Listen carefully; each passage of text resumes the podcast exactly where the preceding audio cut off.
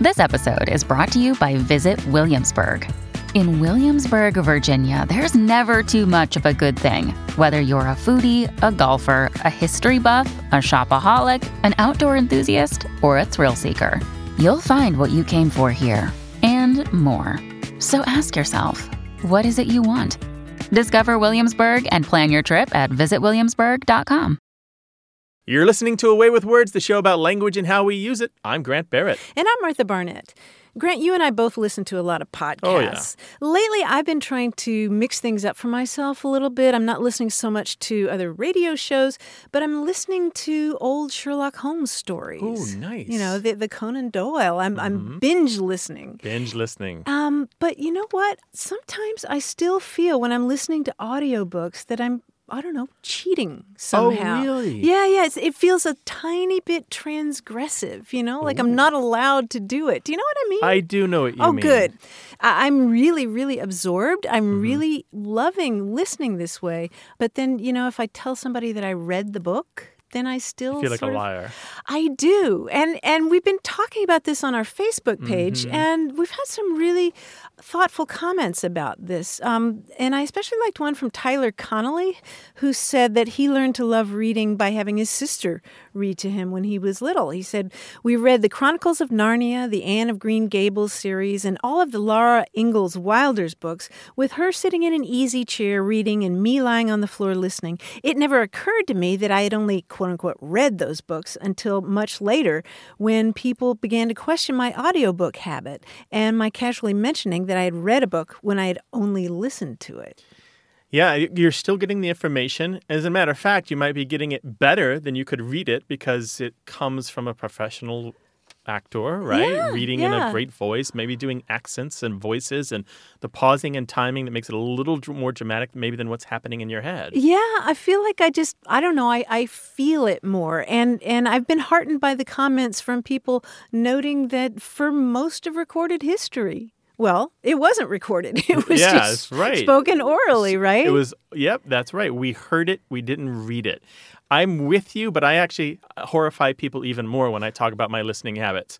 Because when I listen to books on tape, I play them at 1.5 times speed. Oh, of course you do. Because it's too slow otherwise. You do. And people are like, that's horrific. You're ruining the book and the acting talents of the voice, the person doing the voices. Oh, my gosh. So they're at a higher pitch. You have never experienced pleasure, by the way, until you've heard Ira Glass at 1.5 times speed. He sounds great. He actually... But a lot younger. Right? He sounds like Jerry Lewis is the... What are your thoughts about audiobooks? Does it count as reading if you listen to a book on tape or a book on CD or a book on your iPod? Let us know, 877-929-9673, or email us, words@waywardradio.org. Hello, you have a way with words. Hi, this is Christina, and I'm calling from Phoenix, Arizona. Hey, Christina, welcome to the show. How can we help you? Well, I was hoping you could help settle a debate that erupted on Facebook for me. Uh-oh. Oh, boy. Okay, sure. Well, a friend of mine posted a status that said something along the lines of, "Attention, it is chai, not chai tea, that is all." And I chimed into that, and I said, well, you know, I don't think here in America that's really necessarily true. And I simply said that I think it's a way of specifying the kind of tea you want because, you know, there's Earl Grey and chamomile and all kinds of tea. Mm-hmm. And although the technical definition of chai is tea, that's not necessarily how the word is used here. And my friend replied to that saying, well, you don't say Coke soda or steak beef. And his argument was that it was redundant. Now, a bunch of his friends chimed in, and a lot of this was taken up with them explaining, no, actually, chai in a lot of, you know, Asian countries, the meaning is tea, and it's a specific kind of tea with spices. And I kept saying, no, I have no qualm with, you know, the definition of chai being tea. You know, I totally agree with that. I just don't think that's, you know, it's not redundant because of how it's used here in America. So I was just hoping you could shed some light on that. I think you're right. I think you're totally right. Because it was like me against 10 people. I know, but the thing is, this debate is so fierce. is chai tea redundant?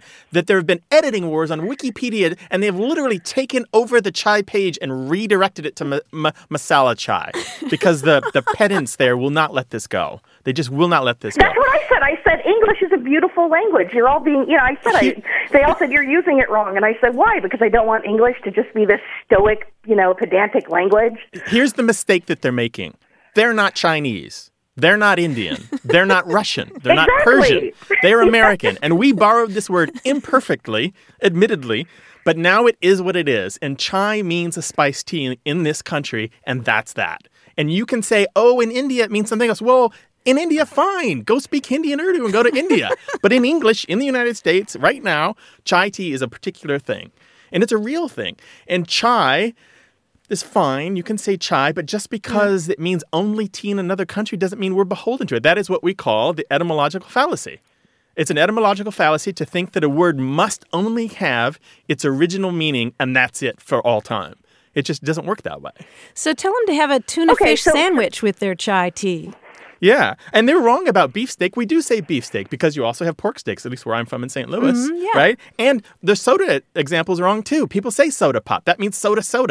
Or pop, depending where you're from, right? Oh, that's true. I hadn't thought about that. Yeah, there's a ton of places where we specify that. So you're basically saying, you know, there's no redundancy there. I mean, yes, chai is a specific kind of tea. So by saying chai, you said tea, but, you know, I mean, my whole thing was it was basically just a specification. We have this thing in English called semantic differentiation, where we already had the word for tea, right? And then British soldiers in Asia encountered the word chai everywhere they went. It was in Malaysia, it was in India, it was in what is now Iraq, or now in Iran, it was in China, which is where the word chai originally comes from. And this word for tea spread to all these countries. They brought it back. However, when they brought it back attached only to the spice tea from a particular part of India. Right. And that is how we got that word. So we already had a word for tea. We didn't need another word for tea. We weren't going to start calling tea chai. So what we did is we said, oh, well, how about we just take this word chai and make it only mean this particular kind of spiced tea? And this is ordinary. We do this all the time in English. The history of English is loaded. For example, meat used to mean any food. And then we decided, once we started encountering more French, we decided that meat would start to mean only the stuff that comes off of animals that's made out of their muscles, right? And we have a ton of these words where we started specializing and specifying that we're going to restrict their meanings and narrow them down in order to avoid what is called semantic collision, where you have two words that mean exactly the same thing. So even when we think that we have two words that are similar, we start to push them apart so that they start to not confuse us. So anyway. So, Christina, I think your linguistic loins are now girded, right? Yes, I feel very validated because really people piled on. I mean, there were people from all around the world like chiming into this. They got up to 81 comments. I mean, oh my goodness! And there was just lonely little me saying no. Well, Christina, we appreciate your calling. Well, thank you so much for your time. I really appreciate it, especially since I was right. That helps. Thanks a lot. Thank you. Okay. Bye-bye. Bye-bye. Call us with your language disputes, 877-929-9673, or send them an email to words@waywardradio.org. Hello, you have Away with Words. Hi, this is Eddie Haynes, and I'm calling from Glover, Vermont. Glover, Vermont. Welcome to the show, Eddie. What's going on? Thank you. Well, I'm calling from Vermont, but my question is really more Texas-based, actually, which is where my family's from. So I was just curious about nicknames in the South and if there's any other traditions that has such a colorful group of names. And I have a list of my family here, which is pretty good. Oh, yeah. Let's have the list. The most traditional, which would be Granny and Granddaddy Allen. But then we have Mama Sue, whose real name was Lulabelle, which she hated. And she was married to Daddy B. And all the aunts, we say ain't. Mm-hmm. Not aunt, we say ain't. Mm-hmm. We have Ain't Tommy, which is an Ain't Skinny, Ain't Baby. We have Aunt Skeeter, who was married to Uncle Son, and that's Uncle S-O-N. Wow. A sister named Zolly, who went by the name Tate. We have Mama Nix and Daddy Nix and Susie and Shorty. Nana and Papa, whose names were Ada Ruth, and she was called Rusty because of her red hair. And Johnny Lee. And my mom was Sandra Sue because her hair was red, and my grandmother Rusty wanted to be able to call her Sandy. And we have Dee and Bubba, and I have an uncle named Buzzy Boudreaux from Louisiana, and I just thought they're such amazing names and such an incredible thing, and I was wondering if there's any other traditions that have such a colorful way of naming their family members. Hey, my dad was named Henley Hewlix Barnett. That was his name. Yes. Henley Hewlix Barnett. Yes. Holy moly. He was born in a log cabin at the foot of a mountain, and I asked him, where did you get that name? And he said, I don't know. They probably saw it in the newspaper or something. But I've never been able to find the source of that. You know, and his sister was Aunt Mazo. Wilma Mazo. This has been studied, or at least it has been written about in the journal American Speech and a few other linguistic and language journals. And in American Speech, there was a great language researcher by the name of Louise Pound, and she worked at a variety of universities around the country. And really, the American Dialect Society considers her to be one of the core historical members. She wrote about this, and she kept lists of names from her students in Nebraska and some other places as well. And a lot of them sound like the names that you just reported. She particularly loved, as you pointed out, the two names. And so a lot of times they give people two names, but they combine them into one. So Lucy Bell isn't two names. It's your first name, Lucy Bell. And there's no space in there. So you'd have Lucy Bell and Lynette and Bethune and Armina and Berdine and really interesting names. But one of the names that she recorded, and which I think H.L. Mencken in turn reports in his book, The American Language, this is a whole name found on a tombstone near Montgomery, Alabama. And it is Henry Ritter, Emma Ritter, Derma Ritter, Sweet Potato, Cream of Tartar, Caroline Bostick. Wow. That is an entire name. That is one person. Was that male or female? Well, it's Henry's the first name, so I think it's probably male. But there's some female things there in there. There are indeed. Maybe it's like the French tradition of putting, Jean-Marie. That's right. All of the language authorities would agree with you, Eddie, that there is a tradition in the South of longer names, more ornate names, names with character and flavor. And yet, we do find throughout the United States that a tendency to kind of leave the old traditional names aside has grown. And there's a site called Proofreader.com, and they actually intentionally misspelled proofreader with two Fs. Proofreader.com did a really nice analysis of the Social Security Administration data, and they show that starting in about 2000, we reached this period of maximum naming diversity. So we're getting more names to fewer people. And it's not just the Southern tradition or the African-American tradition. There are some exceptional names in the Northeast of the United States, and some of them have a French resonance, and some of them have call back to favorite literature or just whatever happened that day, like the young woman named Vest, because when she was born, her father kept her warm in his vest, so they named her Vest. Really? Yeah.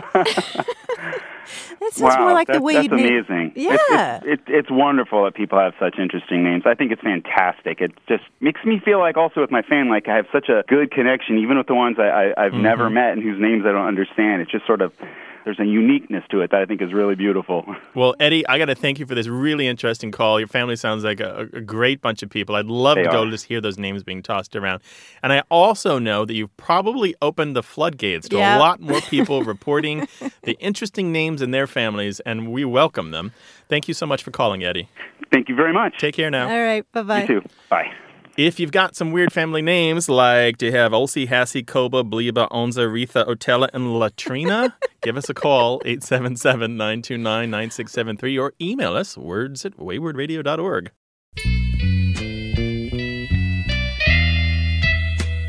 Stay put. We'll be back to untangle the web of English. Got a minute? We need your help. Head over to gum.fm/words and share your thoughts in our quick survey. Your feedback matters. It's the backbone of our show's success. Thanks for making our show even more successful. That's gum.fm/words. Thank you. You're listening to Away with Words, the show about language and how we use it. I'm Martha Barnett. And I'm Grant Barrett, and we're joined on the line by, who is this masked man? It's John Janeski. Hello, John. It's John Janeski. Hi, guys. Hi, Grant. Hi, Martha. I have a quiz for you. Now, if you guys have a smartphone, you know how quickly the apps add up? Oh, boy. Yeah. Yeah. I have a friend, I swear to you, he has no fewer than 10 apps just for the weather. I don't know why. Makes no sense. I need an app to manage my apps. This is true. Now, I've decided that as a word person, I just stick to apps that double the sound app. Okay. For example, if I need the lyrics to songs by Dr. Dre or Eminem, I'll just use my... Rap app? My rap app. Nice. Yes, very good. I'll describe the app. You tell me what it's called. Okay. Now, I'm at the airport and I need help with my luggage. What should I use? A SkyCap app. The SkyCap app, yes. I need to find a convenient route across the Alps from Austria to Switzerland. Von Trapp app? I need the Von Trapp app, yeah. That'll get me there. Yeah. Nice. Hey, you know, I'm needed on stage at a Chicago theater for my scathing rock guitar solo, but I'm lost backstage. Think of a band that got lost backstage at a Chicago theater. What? That happened? I don't know. In a famous movie. Oh, Spinal Tap app. Yes. Gosh. That's my Spinal Tap app. Hello, Cleveland! Sorry.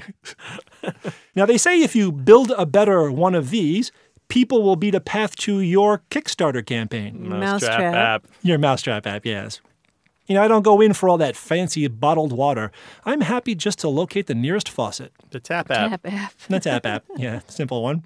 When I'm stressed, I enjoy the sensation of popping the air trapped in all kinds of cushioning materials. This exists, the Bubble Wrap app. This does exist. It does exist, the that's Bubble Wrap app.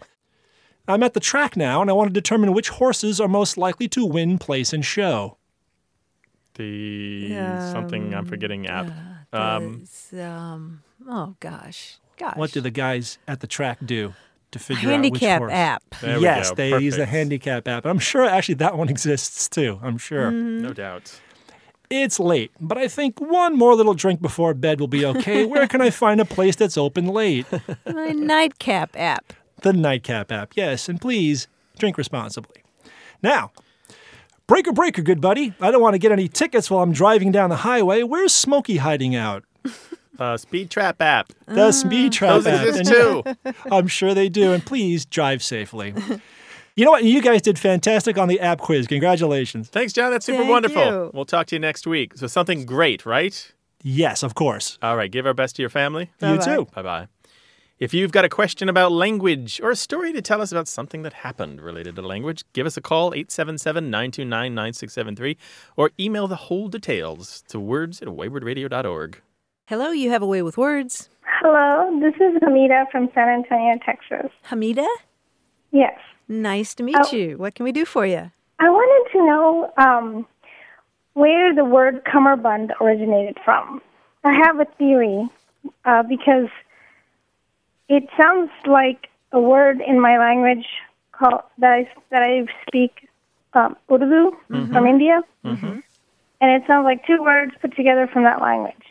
Mm-hmm. So, like the word "kummer" means waist, and the word "bund" means to tie or to close. And when you talk about cummerbund, you're talking about the thing that you that men wear around the waist with a dinner jacket or tuxedo or something. Mm-hmm. Right? Yeah, and that's exactly right. It does come from what is now Pakistan and India, from the Urdu and Hindi languages, and we got it into English from the British experience in the subcontinent. So you are exactly right, Hamida. That is exactly where it comes from. Your instincts are good. And the story of how it became a part of formal attire is interesting and worth hearing if you've got a second. Do you want to hear this? Yeah. In the late 1800s, there was a fellow by the name of Julius Jeffreys, and he was a doctor. And I'm getting this information from a book by Bernard Cohn called Colonialism and Its Forms of Knowledge. So Dr. Jeffreys had this theory that the British, the Europeans who were in the subcontinent, should wear flannel, and that it would protect them from diseases like cholera. And he suggested that even in the heat, their entire outfit should be made out of flannel. And he himself wore a flannel suit for 7 years and never caught anything as far as he ever reported to anybody. And so he passed this on to the powers that be, which then kind of made it a policy to wear flannel. And now what happened is over the years it got reduced. So maybe you were only flannel pants or a flannel suit, or maybe you just wore a flannel sash around your midsection. So by the 1880s, nothing was left of this flannel except the cummerbund. So you would just wear your uniform, and as part of that, you would have this formal piece of flannel around your midsection that was supposed to ward off the diseases of that part of the world. And they called it the cholera belt. That was their name for it. Is that right? Because it was supposed to stop cholera.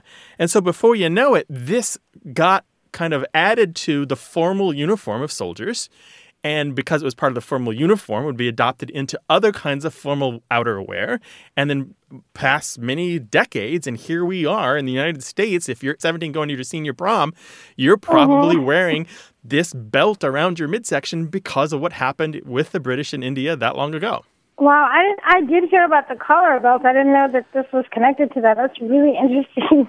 What's really interesting that they started to think about it almost magically and stopped thinking about it as a barrier that would stop illnesses from touching the skin, and just kind of started treating the flannel as if it had magical powers. Just the presence of the flannel would ward off evil or ward off disease. And so it was almost a token.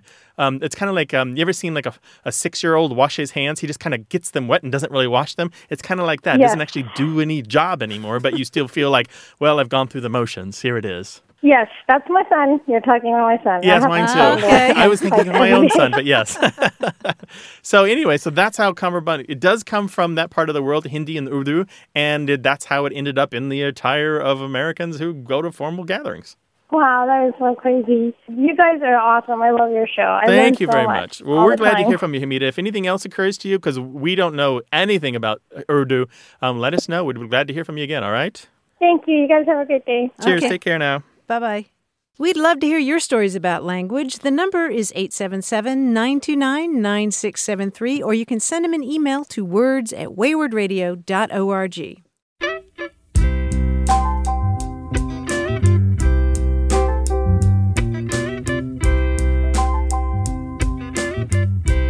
Sometimes when we talk about language on the show, I really have a mission, and that is just to get something on the record that I think people need to be aware of, just so for all time. Yep. I've got one. Okay. It's the term rage quit, which I've known for years and which I've never talked about. So rage quit, let's say you're on Facebook and Facebook does like a redesign and just kind of ruins your news feed and it's not the Facebook that it used to be, and you're like, I'm out of here. This is terrible. And you quit Facebook and cancel your account and close everything. That's a rage quit. Yes, it is. Or the classic example is the kid who takes his ball and goes home because the game's not going his way. Yeah. He's losing, or he didn't get picked for the side that he wanted. That sort of thing. That's a rage quit, just to quit something in anger and stalk off. As soon as you said it, I was thinking about quitting a job, you know, leaning out the window and yelling, I'm mad as hell, I'm not going to take it anymore. Yeah, and just dropping your gun and your badge on the desk and turning around, right? So rage quit, on the record for all time. Okay. And what do you want to get on the record? Call us, 877-929-9673. Hello, you have Away with Words. Hey, Grant. This is Clark calling from Dallas, Texas. Hello, Clark. Welcome to the program. Hello, Clark. What can we do for you? Well, hi, Martha. Hi. I got to comparing some Greek symbols or letters that we use here in all our math in an engineering firm that I'm associated with. And usually I can translate from Greek to English equivalent and vice versa. Mm-hmm. But I noticed that the order of these alphabets is considerably different. Why is the order of the letters so different in one than in the other? You know, Clark, I would say that they're not really that different. I know the appearance of the letters is really quite different, but, you know, there's actually a skeleton that they hang on. You know, the first two letters are alpha and beta in Greek, which, of course, give us the word alphabet, right? And then in the middle, you have the sounds for K, L, M, N, O, P, and shortly after that, the S and the T sound. So I think once you get familiar with the letters, you can see a resemblance there, which makes perfect sense since actually the vast majority of alphabets in the world sprang from a common ancestor. Greek ends in omega. Right. Zeta. Right. Yeah, there are a few differences, and in English we tacked on a few extra letters, particularly at the end there. But what I'm saying is that there's this basic framework, which is actually pretty miraculous. Grant, I love the story of how the alphabet came to be. Right. We're talking about 1500, 1600 BC. Mm-hmm. We've got the first written records of this particular script. We know roughly how it was pronounced. We can see the letter forms, and then we can follow the transformation of these letter forms in the written record up to today, to this very minute, and see how they changed bit by bit in the hands of different scribes. Sometimes the alphabet changed according to the language that it was being borrowed into. Well, yeah, and that's what's really crazy is that it seems to have started by Semitic people living in Egypt. They couldn't read hieroglyphics, which was representing words by symbols. And so you'd have to learn hundreds and hundreds of symbols, of hieroglyphics. But the genius that these people had was to come up with symbols that symbolized the sounds in their language, not individual words. And so that was transferred to, for example, the Phoenicians living on the coast of Lebanon and part of Syria. What I'm saying is that it's so mind-blowing that, for example, the Greeks looked at the Phoenicians, who had a completely different language, a Semitic language, and they thought, wow, we can use those symbols for sounds in our language which is completely different from yours. And so it was a little bit of transposition, a little bit of altering every time it was borrowed, right? Yeah, but from language to language, that's what's so dazzling about it. And some of the letters have not changed all that much. They really haven't. So you can see the differences, Clark, but we're focusing on the similarities between these different generations of characters. Yeah, and Clark, I will tell you there's a really helpful website.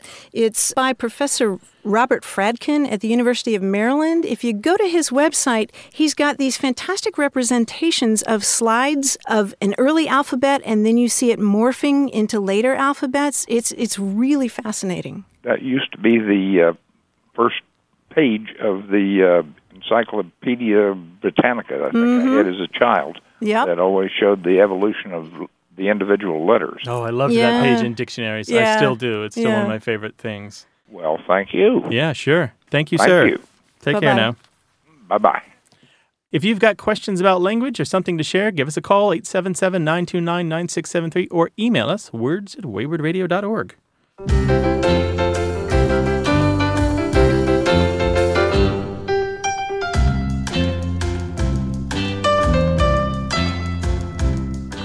About adjectives. Love them. Yeah? They're great. They're excellent. They're good. They're wonderful. I get it. You know, a lot of writers advise against them. Yeah, I've seen that. Where are you headed with this? Because I have opinions. Okay. Let me just throw out a few things that writers have said about them. Clifton Paul Fadiman said, "The adjective is the banana peel of the parts of speech." It's a good line. Yeah, isn't that good? And the road to hell is paved with adjectives. That's what Stephen King said.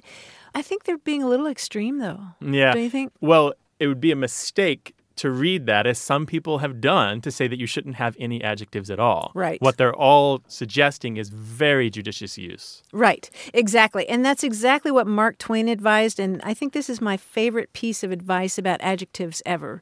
He wrote, "When you catch an adjective, kill it. No, I don't mean that utterly, but kill the most of them. Then the rest will be valuable. They weaken when they're close together. They give strength when they're wide apart. An adjective habit, or a wordy, diffuse, or flowery habit, once fastened upon a person, is as hard to get rid of as any other vice." Nice. I think that makes sense. That's wonderful. Right? Yeah, that's it. Because you can't do without them completely. Correct. But if you're stacking them up because you can't think of a strong verb, or you're stacking them up because you don't know the right word for a thing. Right, or you're going to the thesaurus and just pulling out a bunch of them. Right, which is always dangerous. Yes, very dangerous. We've talked about try it at home. The young boy that I was told about, who was trying to sound fancy for a school paper about what he did. Yeah. And he wanted to write that he ate pizza, but he wrote, "I corroded pizza." Corroded. Oh. Yes, because he went to the thesaurus, and a synonym of to eat is corrode. So, yeah. Word to the wise. Share your words of wisdom and your stories about language with us at 877-929-9673, or send them an email to words@waywardradio.org. Hello, you have a way with words. Hello, this is Jan. I'm calling from Indiana. Well, welcome to the show. Thank you. I am wondering where the term skinflint came from.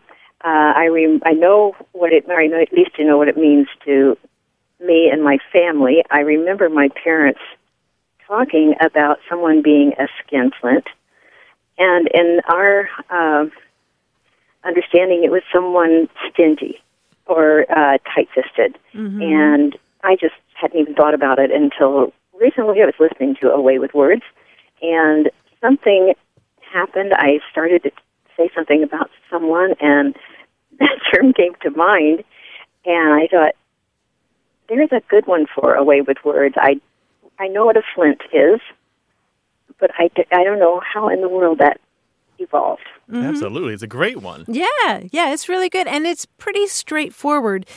You said you know what a flint is. I mean, it's a very, very hard stone.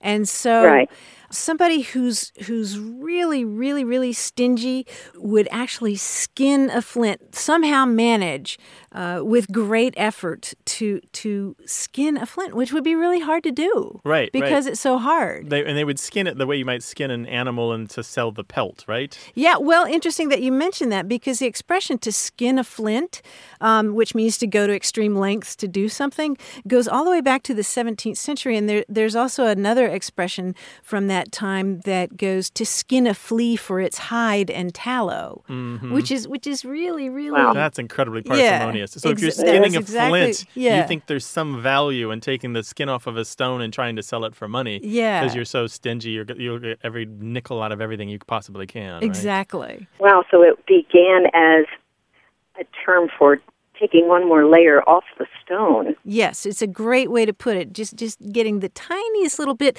I'm thinking of a word in Ancient Greek for the same thing, which translates as cumin splitter. You know how cumin, the spice, is mm-hmm. really, really tiny, and if you split it, then you're similarly parsimonious. What language is that? Ancient Greek. Cuminopristes. I'm not splitting any cumin. It's really hard. I've tried. So I love this. So embedded in this history is this old idea of stinginess, but we don't think about skinning anything much anymore. Yeah, do we? Yeah. We think about pinching pennies or that kind of thing. But so there you go. Thanks for calling, Jan. I appreciate your help. Sure. Take care now. Okay. Take care. Bye-bye. Okay. Thank you.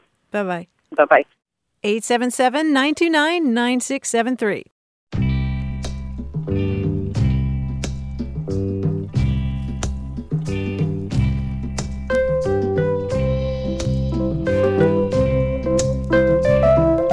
You call the soft rolls of dust that collect on the floor under the bed? Dust bunnies. I do too. Yeah. I thought everybody called it that. No? But no. I knew there were other ones. I didn't realize that there were so many other versions of that. Like what? Like dust kitties and dust kittens, and in Alabama particularly, I've never heard the term house moss. House moss. Yeah. M-O-S-S. Ooh, nice. That's good, though. I like it. Because it accumulates in this unknown way. Like, you don't see moss growing. There's no, like, budding and flowering, right? It's just, like, there. Right. Like, one day, it's just there. And then you look under the bed, you're like, what is this? Yeah. How did this get here? I didn't put this here. Yeah, exactly. What do you call those things under the bed? Let us know. 877-929-9673. Or send them an email to words@waywardradio.org. More stories about what we say and how we say it. Stay with us.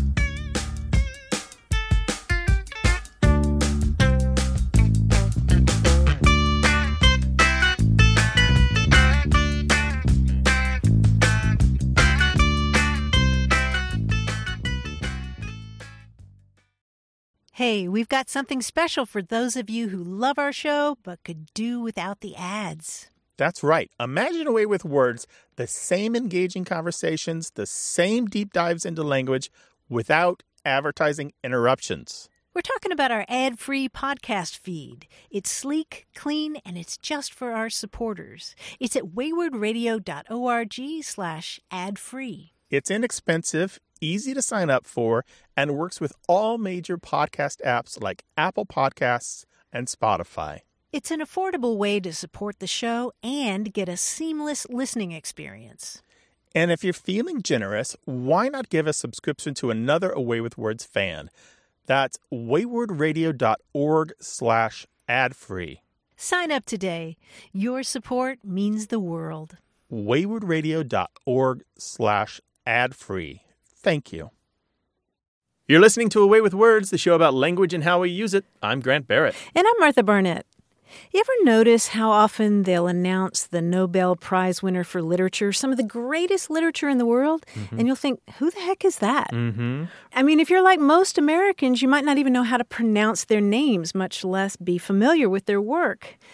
And of all the books published in this country every year, it turns out that a tiny, tiny percentage of those works are translated from other languages, which means that the Franz Kafkas and the Leo Tolstoys of today's generation, the great South American and African writers of today, probably won't be discovered until long after they're dead. Because the translation's not happening, and so this audience can't read them. Yeah. And we are one of the biggest book-buying audiences in the world. Yeah. Right? And that's partly because there's not that much incentive for translations. You know, it's not the kind of thing that's rewarded so much in the academic world. And of course, there's the extra expense of hiring a translator. I mean, if you get a great translation, you're really, really fortunate. But I can't help but wonder what I'm missing out on. I feel the same way. And yet, having worked in book publishing, I know that altruism can't really come into it. You can't just translate and publish an author just because they're the best in their time and place. Yeah, there has to be a market for the product.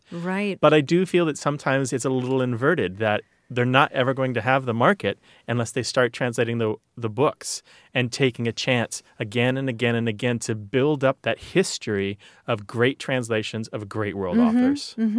I think one thing that is helpful is the fact that there's the magazine Words Without Borders, which you can find at wordswithoutborders.org, which publishes a lot of new literature in translation. In fact, they just published a bunch of graphic novels translated from other languages, which might be a great place to start.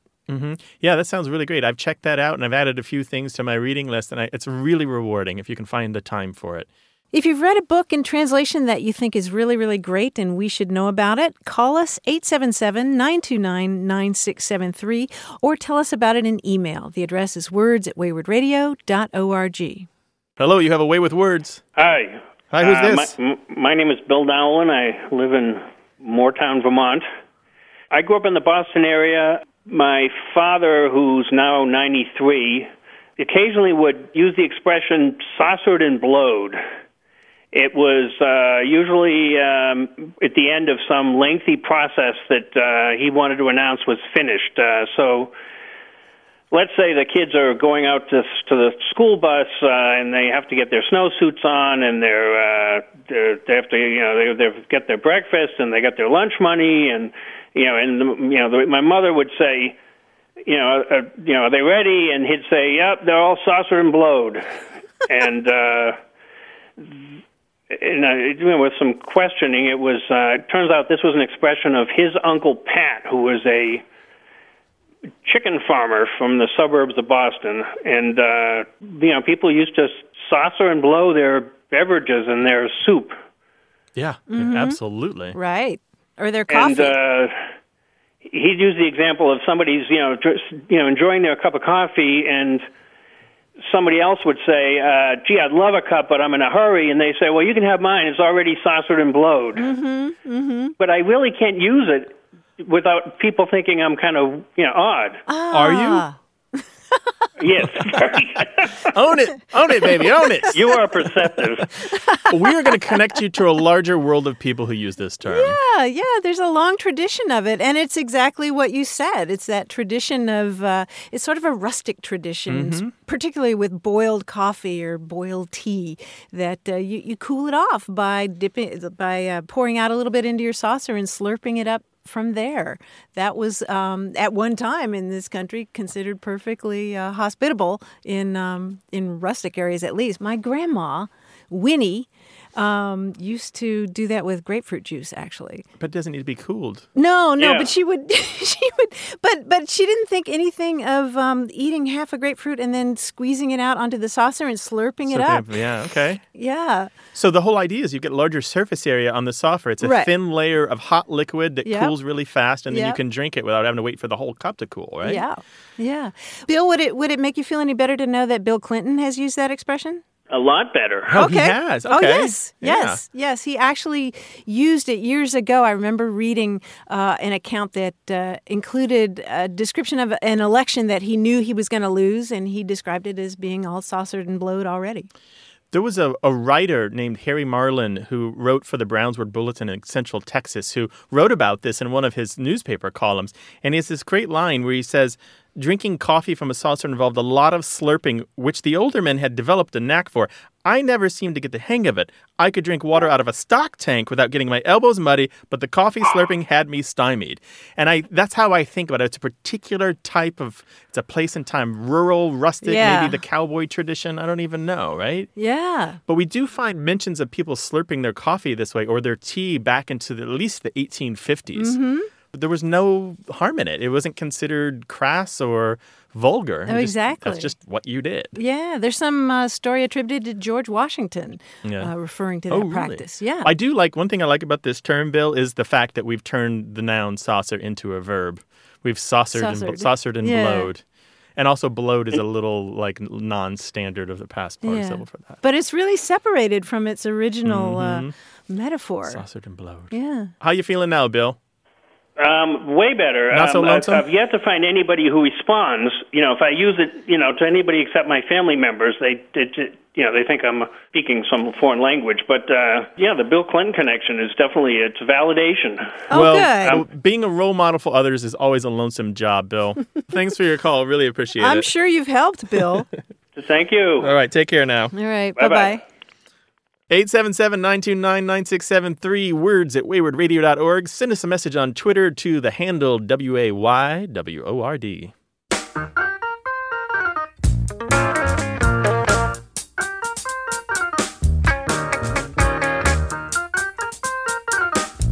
Here's a food word that I came across. Do you know what a sport pepper is? A what kind? A sport pepper. Sport? Yeah, sport. S-P-O-R-T. No clue. I imagined in my mind that I had racing stripes or it had flames on the front, it would be a hot pepper and it would look like it was on fire. Yeah. But it's a kind of a piquant pepper. It's a spicy pepper. It's just the name for it, sport pepper. I think they're small. Maybe they're used as garnishes and they're not a part of your primary dish. It's really interesting. Sport pepper. Google that. Check out the pepper world because the pepper world is loaded with crazy language. One. Well, I know there's one called Pili Pili Ho Ho. But I was a little disappointed. It didn't have wheels. There were no I wanted an airfoil and an air scoop on the hood. Shape, I was imagining a sports car looking pepper, but no. No fun. 877-929-9673. Hello, you have a way with words. Hi. This is Cindy. How are you? Hi, Cindy. Doing well. Where are you calling us from? Bethesda, Maryland. Bethesda. Well, welcome to the show, Cindy. How can we help? All through my working career, I've had issues with proofreading. And I had been thinking about some mistakes that I had missed the week prior with some materials that we have to provide to our Board of Trustees. And it's a muscle that I just have never had training in exercising, and I really am kind of desperately asking, how can you train yourself to be a better proofreader for both content and grammar? Mm-hmm. I didn't learn in school how to proofread. It just was assumed that you would be that you could proofread, and my boss says that you either have it or you don't. Oh, really? So that's what she says, which I find discouraging. So oh, dear. I want to prove her wrong. Cindy, how are you going about proofreading now? Well, of course, I look on the screen, and then whenever I do my content on the screen, I look at it, and then I print it out. Oh, that's good. Do you read it aloud? I don't read it aloud. I'm in a cube farm with all of my colleagues, so I have never done that. If I did do that, I would need to go to another room so I didn't disrupt all of my other colleagues. I could try, definitely. There's a couple things here, too. It sounds like you're doing more than proofreading. I just want to be clear here. It sounds like you're actually doing copy editing as well as rewriting as well as proofreading. So these are three different kinds of skills. So I would not feel bad that you don't naturally have this skill. This is a learned skill. Anybody who can be educated at a university level can totally learn to do proofreading, copy editing, and rewriting.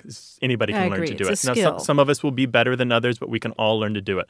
That said, I would go to your boss and say, look, there are some copy editing certificate programs online. And for example, the University of California, San Diego has one. Actually, my wife teaches there is how I know about it. But there are others as well that you can find at copyediting.com where they'll list these courses.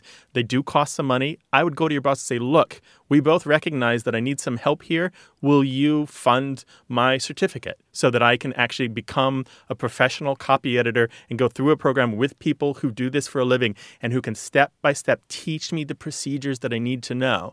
Because it sounds a little bit like you've got some of the picture, but you need all the pieces coming together so that you have all the different methods. So reading aloud is one. Actually, line reading, where you take a ruler or a blank sheet of paper and you move it down the page line by line and check every line as it is revealed. There's also other standard tricks like changing the type size so it's really big, like 18 point, and putting it in, making it a serif font if it was originally a sans serif or vice versa. But there are a lot of different things here that you can be taught. But the biggest thing is practice and time. Do you have big blocks of time? Are they giving you enough time to do this? No, and I think that that's where a lot of the issue happens. It seems like whenever some of the mistakes happen, it's usually on a rush, the 11th hour kind of thing, which I know is typical, and I think that she realizes that that is going to happen as well. There isn't always a lot of time between turnarounds. I have recently been doing things and turning the paper upside down, and then I'll wait, like half an hour or sometimes a little bit longer, and then turn it back over, and then I'll go through it again. So it's not fresh in my mind.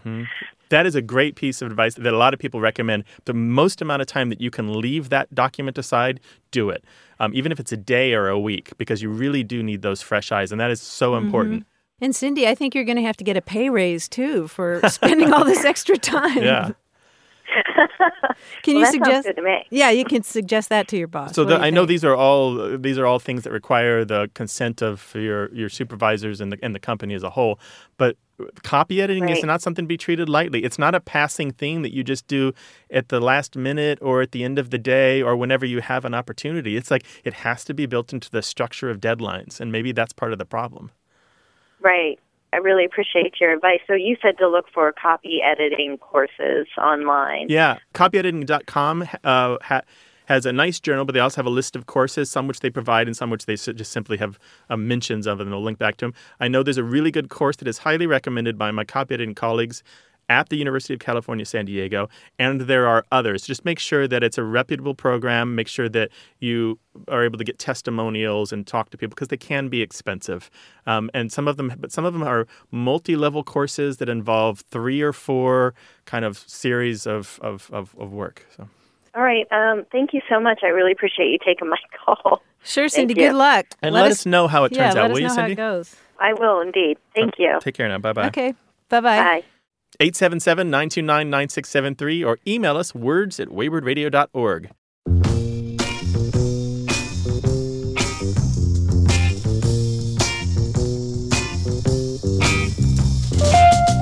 We were talking on our Facebook page about audiobooks and how we feel about them, and I wanted to mention that we got a great recommendation from one of our listeners, Natalie J. Stewart-Smith, who recommended the book A History of Reading. Have you ever read that, Grant? No, I don't think I have. I don't know if there's an audio version or not, but it's by Alberto Mangel. It's this fantastic history of reading that I'm dying to get into. I noticed that one of the things it mentions there is that St. Augustine was considered weird because he read silently. Oh, right. Yeah, I have heard of that before. Yeah, you read aloud for the longest time. Scribes who were reading through their work would read aloud. Yeah, and so reading silently was this really strange thing. Who would have thought? Yeah, it was culturally weird. I have to admit that when my son started to learn to read silently, I thought he was faking. Are you serious? I did. I started to quiz him about the books that he was supposedly reading. It turns out he's actually reading them. Is that right? But he went so quickly from reading aloud, which all children begin with, to reading silently, that I just was suspicious. Oh, that's fascinating. But apparently he's as bright as I thought he was. Of course. Well, that book is A History of Reading by Alberto Mangel. I can't wait to dig into it. Me too. 877-929-9673. Hello, you have A Way with Words. Hello, this is Mike from Tyler, Texas. Hello, Mike. Welcome to the program. Hi, Mike. What's going on? Oh, not much. I'm calling in response to your call for favorite words. Oh, yes, please. One of my favorite words on the top 5 list, I suppose, would be a susurrus, describing a sort of a whispering or rustling sound. And where did you come across this word? come across it here and there. It's pretty rarely used, usually as usually in some sort of fiction novel or short story or something like that. I mean, it's not something that people use in a news report. Unless they're talking about that kind of sound, huh? Yeah, indeed. And I don't think there's too many news reports about rustling or whispering sounds. Mm-hmm. So spelling that, it's S-U... I always spell this incorrectly. S-U-S-U-R-R-O-U-S? Yes. Susurrus. And it is absolutely onomatopoeia. That, I think of the rustling pines when I hear that word. Yes, yes. When I talk to people and they give me quizzical looks, I'll say, think of the drapes with a quiet air conditioning sort of blowing them, and they're making a sort of a whooshing sound. You know, you can't hear the air. Mm-hmm. You can hear the curtains. Mm-hmm. Exactly. Nice. Exactly. Yeah, and it goes back to a Latin word that means to whisper, which is also onomatopoetic. Oh, nice. Susurrare. And in fact, in Spanish, it's susurro is the word for whisper. Well, Mike, that's a great one. I think maybe it won't show up just in literary uses from here on out, right? Maybe people pick it up. Excellent. Outstanding. I hope people use more. As a secondary word, my another one is quotidian is another good word, but you guys may have probably already talked about that one already. We haven't. Why do you like it? Word. Just because it means daily, but do you like the sound of it? Because it's not what it describes. Oh, okay.